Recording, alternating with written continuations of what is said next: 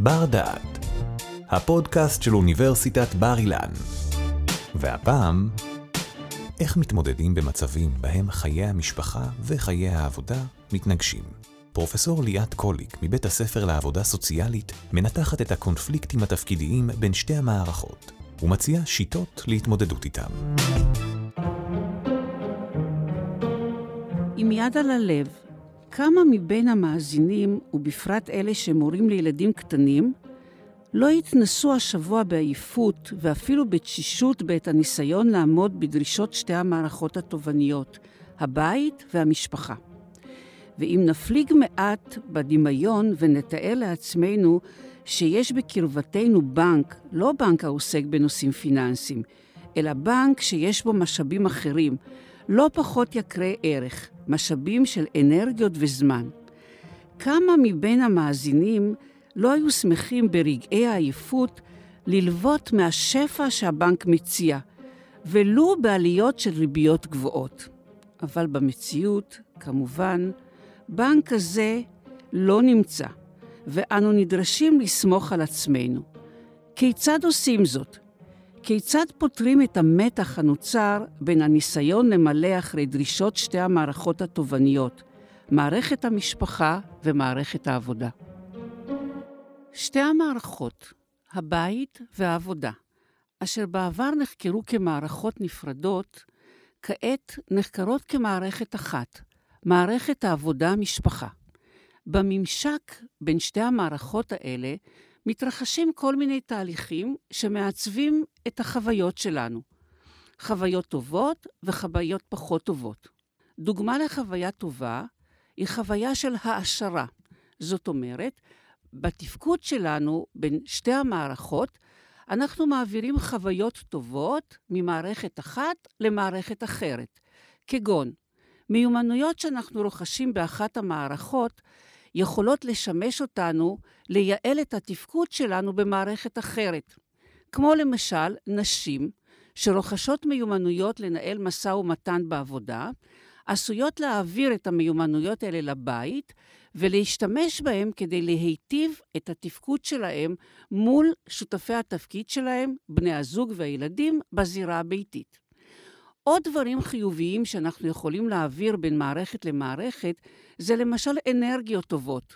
מי בינינו לא מכיר את התחושה הטובה באמצעותה, אנחנו אה, מתמלאים באנרגיות טובות באחת המערכות, אנרגיות שגולשות למערכת השנייה ומיטיבה איתנו.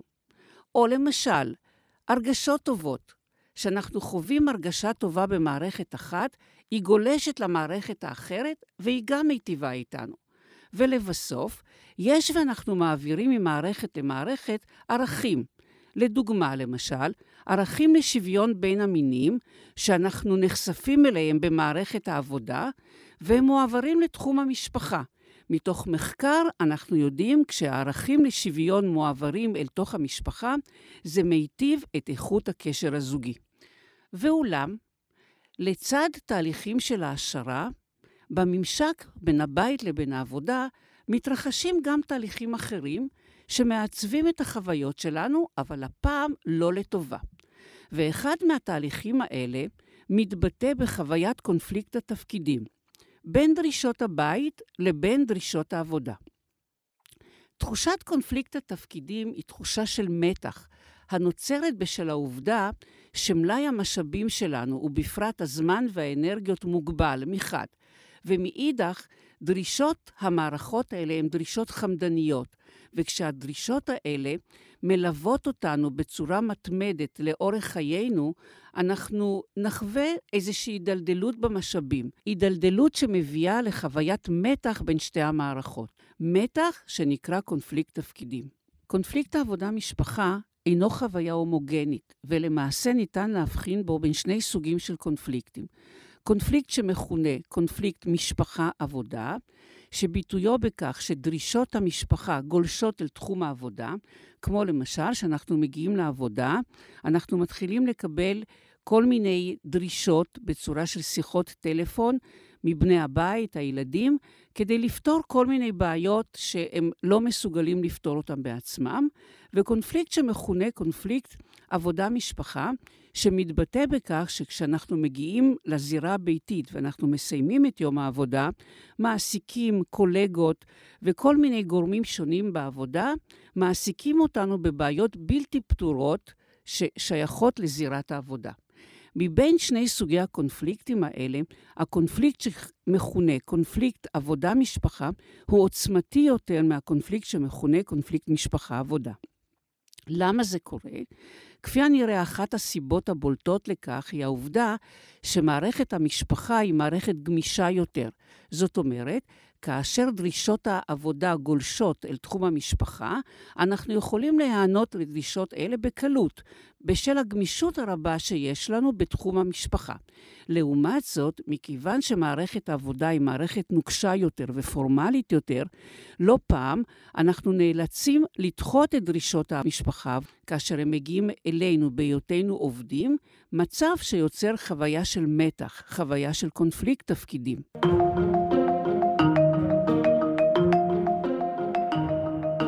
שאלה בלתי נמנעת היא נוגעת למגדר. מי חווה יותר קונפליקט תפקידים, גברים או נשים?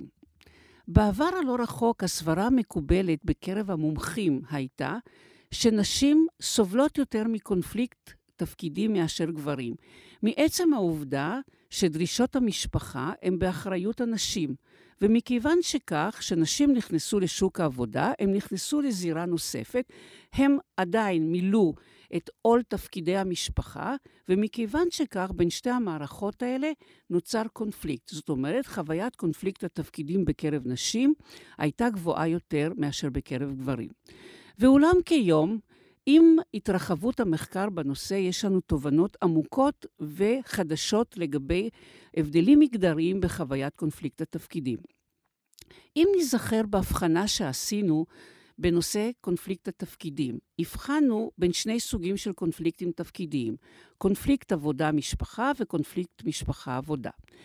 בקונפליקט עבודה-משפחה גברים גבוהים יותר מנשים, ותמיד היו, וגם כיום מחקרים מצביעים על כך שעדיין גברים חווים יותר קונפליקט עבודה ממשפחה מאשר נשים, כפי הנראה בשל העובדה שממלאים תפקידים בכירים יותר, תפקידים ניהוליים, ומכיוון שכך, גם שמגיעים לזירה הביתית בסוף יום העבודה, הם עדיין עוסקים בכל מיני שאלות וכל מיני סוגיות שמופנות עליהם בהיותם בחיק המשפחה.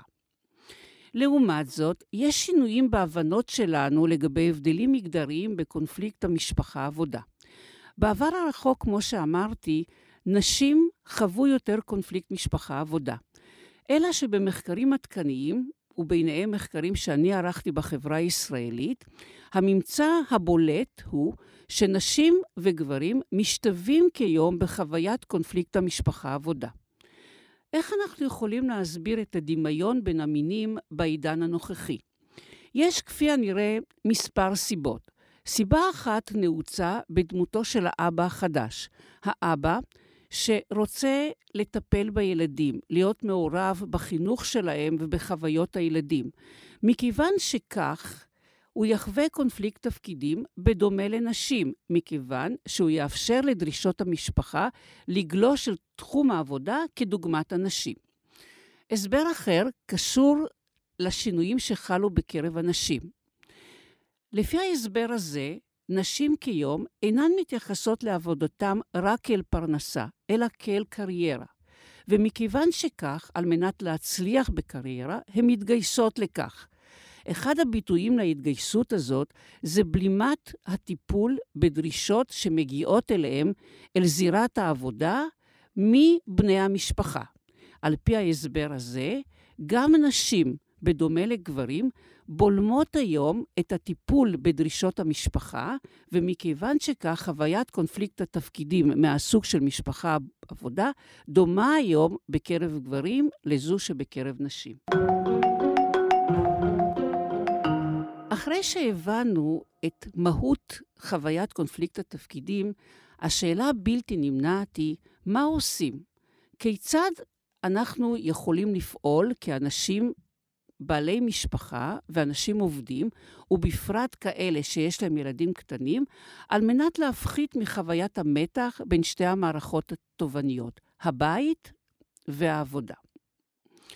ישנם מודלים שונים שמלמדים מהם השיטות היעילות כדי לפתור מתח זה. מביניהם, אני בחרתי להציג מודל מסוים של חוקר בשם הול. המודל נבנה על בסיס ששת אלפים נשים, אשר במחקר שהול ערך, ענו בצורה חופשית כיצד הן מצליחות, או לפחות מנסות, לפתור את קונפליקט התפקידים, את אותו מתח בין זירת העבודה לבין זירת המשפחה. במחקר של הול, כלל האסטרטגיות עליהן נשים הצביעו, התקבצו לידי כמה אשכולות של אה, שיטות.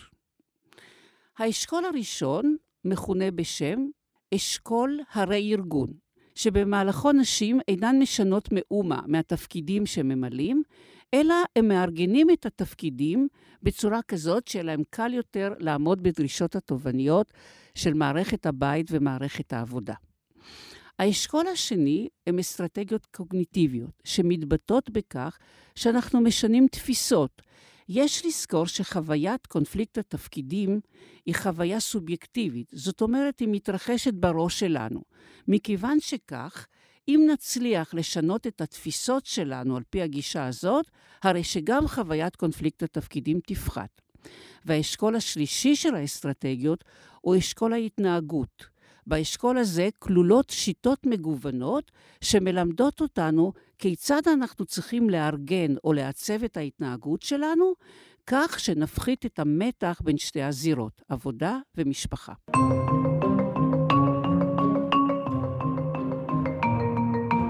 ננסה כעת לבחון מה מצוי בכל אחד מהאשכולות. כך למשל באשכול הראשון, שנקרא אסטרטגיות לרי ארגון התפקידים. כלולות אסטרטגיות משנה. זאת אומרת, השאלה הבסיסית היא, כיצד אנחנו יכולים לבצע ארגון חדש של התפקידים השונים שלנו במשפחה ובעבודה, כך שהארגון ייטיב איתנו, וחוויית המתח שאנחנו נחווה תהיה נמוכה יותר. באשכול הזה כלולות אסטרטגיות של הבאה למודעות שותפי התפקיד שלנו, כגון המעסיקים, הילדים, בני הזוג, שקשה לנו, שמלאי המשאבים שלנו הולך להידלדל, ומכיוון שכך יש צורך להתחשב בנו. שיטה נוספת שכלולה באשכול הזה היא שיטת המשא ומתן. זאת שיטה פעילה יותר, שבמהלכה אנחנו עורכים משא ומתן עם שותפי התפקיד שלנו, כך שיקלו עלינו על ביצוע משימות שאנחנו עומדים בפניהם בכל אחת מהזירות. שיטה שהיא קצת יותר קשה ופחות נעימה היא שיטת האימות. זאת אומרת, כאשר אנחנו עולים מדרגה, אנחנו עוברים ממשא ומתן לאימות, מצב שאנחנו משתמשים קצת באיומים. אם שותפי התפקיד שלנו לא יסכימו להקל עלינו ולבוא לקראתנו במילוי הדרישות של שתי המערכות. בית ועבודה. שיטות נוספות שכלולות באשכול הזה הם למשל אלימינציה, שהמשמעות שלו סינון או הרחקה. מהות השיטה הזאת שאנחנו מבצעים איזשהו סינון של חלקים מהתפקידים שלנו שהם לא הכרחיים. כמו למשל, כשהתגייסנו לעבודה, קורה לפעמים תהליך מעניין. אנחנו התגייסנו למטלות מסוימות, אלא שבמהלך השנים, מכיוון שאנחנו טובים בעבודה שלנו, נוספים לתפקיד שלנו חלקים נוספים.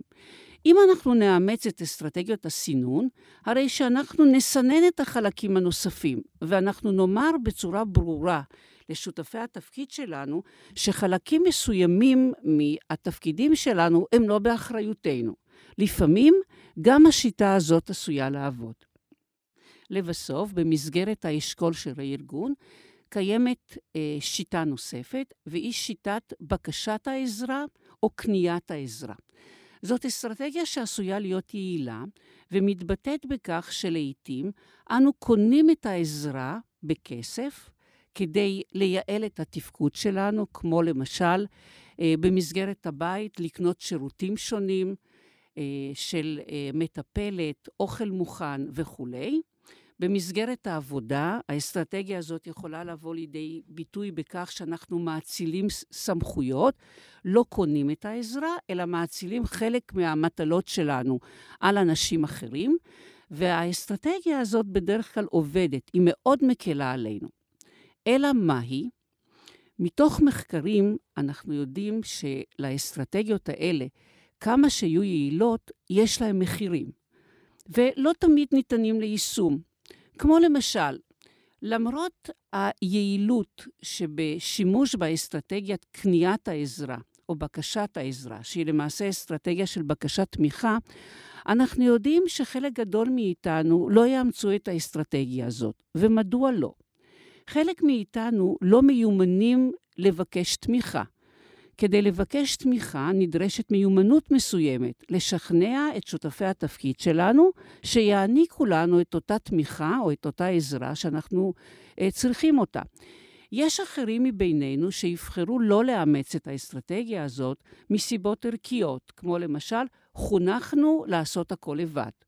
סיבה אחרת היא שאנחנו לא סומכים על שותפי התפקיד שלנו.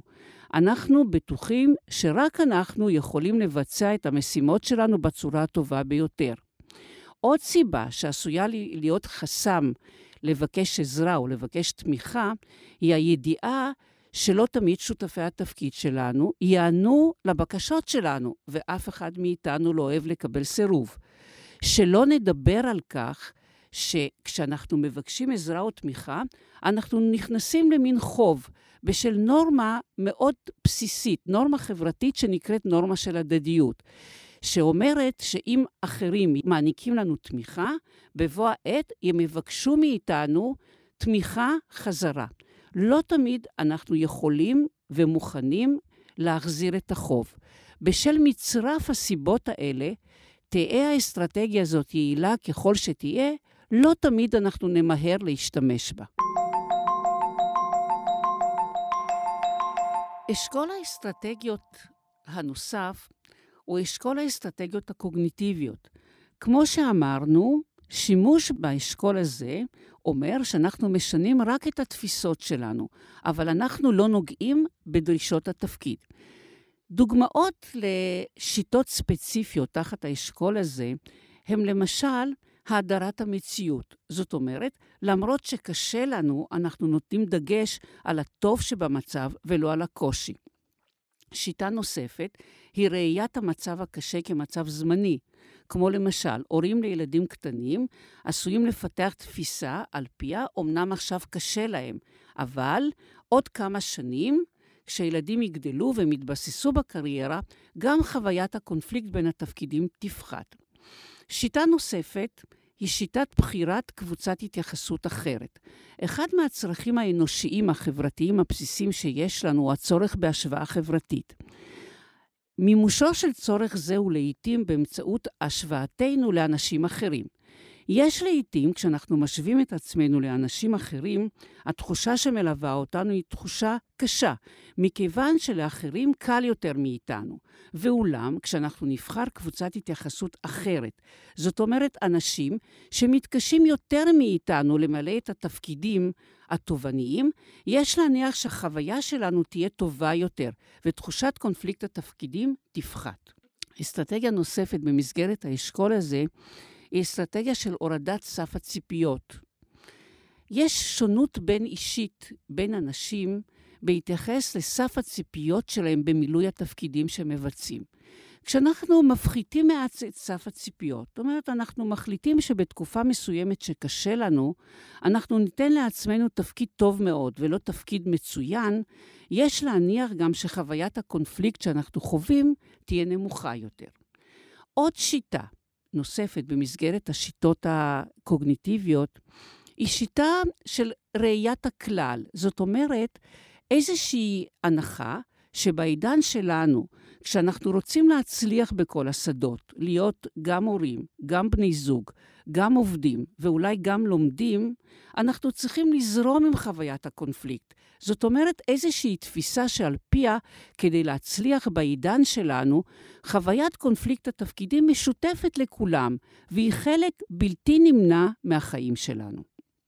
ולבסוף, אסטרטגיה קוגניטיבית נוספת היא מתן סדר עדיפויות לשתי הזירות, בית ועבודה.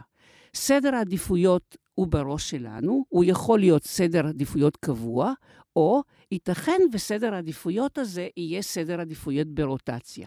על מנת שהשיטה הזאת תפעל, זאת אומרת, היא תעשה את העבודה, ובאמת נצליח להפחית את חוויית קונפליקט התפקידים, אנחנו צריכים להיות שלמים ומשוכנעים שסדר העדיפויות שאנחנו נותנים הוא סדר העדיפויות הנכון.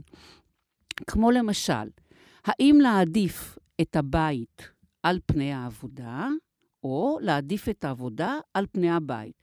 חישבו לרגע, אם אנחנו מתלבטים, למי משתי המערכות לתת קדימות, לעבודה או למשפחה, מתרחש קונפליקט. אבל אם אנחנו קובעים לעצמנו סדר עדיפויות ומשוכנעים שזה סדר עדיפויות הנכון, כגון המשפחה קודמת לעבודה, כשאנחנו משוכנעים בכך ומאמצים תפיסה הזאת, הרי שקונפליקט התפקידים כמעט ולא יתקיים, מכיוון כשיגיעו אלינו דרישות מהמשפחה ומהעבודה, לא יהיה קונפליקט, או הקונפליקט יהיה מועט, כי אנחנו תמיד ניתן עדיפות למשפחה. אולי גרסה ריאלית יותר של השיטה הזאת היא שיטה של מתן סדר עדיפויות ברוטציה. זאת אומרת, על פי הגישה הזאת, סדר העדיפויות הוא לא קבוע, אלא הוא משתנה בהתאם לנסיבות. בתקופות מסוימות שצרכי המשפחה דוחקים, אז מבין שתי הזירות, עבודה ומשפחה, אנחנו ניתן עדיפות לדרישות המשפחה. ואולם, כששקט במשפחה ודרישות העבודה דוחקות, אנחנו ניתן סדר אחר של עדיפויות ברוטציה, ובתקופה הזאת אנחנו נתפנה יותר להיענות לדרישות העבודה ולא לדרישות המשפחה. הגענו לאשכול השלישי במחקר של הול, אשכול ההתנהגויות. באשכול הזה אנחנו נעצב את ההתנהגות שלנו כך שנוכל להיענות בקלות יחסית לדרישות העבודה ולדרישות המשפחה. שיטות ספציפיות שכלולות באשכול הזה הם למשל להתייעל. כל אחד מאיתנו יודע שבחלקים מסוימים של העבודה שלו הוא יכול להתייעל, כמו למשל להפריד בין מטלות, לשמור על סדר וארגון, למזג מטלות. שיטה נוספת הוא ניהול זמן, שזה נושא בפני עצמו, אבל בכל זאת להדגיש כמה היבטים בסוגיה המעניינת שנקראת ניהול זמן. כמו למשל, להימנע מגזלני זמן. כל אחד מאיתנו יודע שבתפקוד שלנו במשפחה ובעבודה, לעתים אנחנו נותנים מקום לגזלני זמן, אורח לא צפוי בעבודה, שיחת טלפון שלא נגמרת, מחשבות שמטרידות אותנו והן גוזלות את האנרגיות שלנו. על פי האסטרטגיות הזאת, אנחנו נחסום את גזלני הזמן שלנו, ובאמצעות האנרגיות שנשארו לנו בעקבות כך, אנחנו נצליח להיענות לדרישות של המערכות התובניות. אסטרטגיה נוספת, אסטרטגיה של עבודה קשה. כולנו יודעים שלעיתים שאין מנוס, ואנחנו חייבים להיענות בו זמנית, לבית ולעבודה, אנחנו מגייסים כוחות, כוחות חבויים שלא ידענו שהם קיימים בתוכנו, ואנחנו עומדים בכל הדרישות. האסטרטגיה הזאת יעילה, יעילה מאוד, אבל מסתבר שהיא פועלת לזמן קצר, כי מעצם העובדה שאנחנו אנושיים, מלאי האנרגיות הזמינות שעומדות לרשותנו מוגבל. ולבסוף, אסטרטגיה נוספת היא אסטרטגיה שקשורה לתחום המקרו. על פי האסטרטגיה הזאת, אנחנו נהיה אקטיביסטים חברתיים. אנחנו נשנה מודעות בארגונים, בחברה, בקרב מעסיקים, שיקלו עלינו, שיגלו התנהגות ארגונית שהיא ידידותית למשפחה, כך שנצליח לגשר בין שתי המערכות התובניות, הבית והעבודה.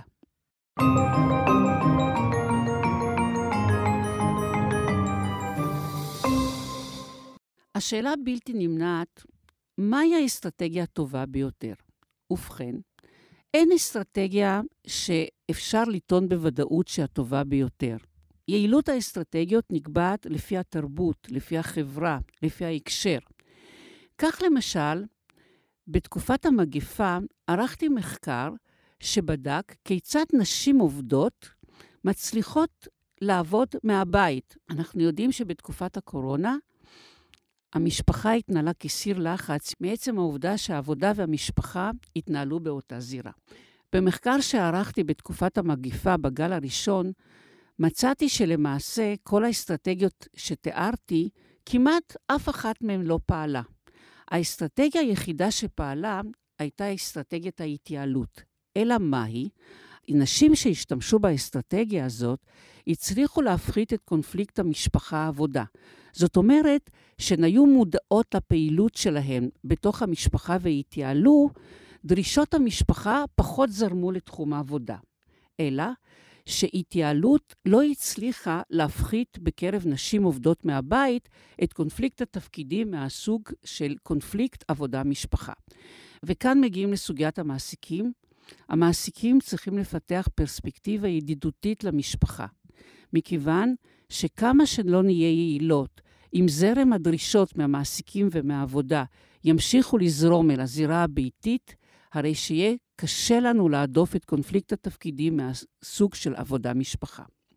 ולבסוף, בכל זאת, מילה אופטימית, נמצא שבקרב נשים וגברים שמאמצים נקודת ראות גמישה, זאת אומרת, יודעים לתמרן ויודעים לאמץ את האסטרטגיה הנכונה, לתקופה הנכונה ולהקשר המסוים, הרי שיצליחו להדוף את קונפליקט התפקידים בין הבית לבין המשפחה. תודה שהאזנתם לבר דעת, אפליקציית הפודקאסטים של בר אילן. אנו מקווים שנהנתם, החכמתם ולמדתם משהו חדש. עוד הרבה פודקאסטים מעניינים מחכים לכם באפליקציה, אז המשיכו להאזין לנו. בר אילן, משפיעים על המחר היום.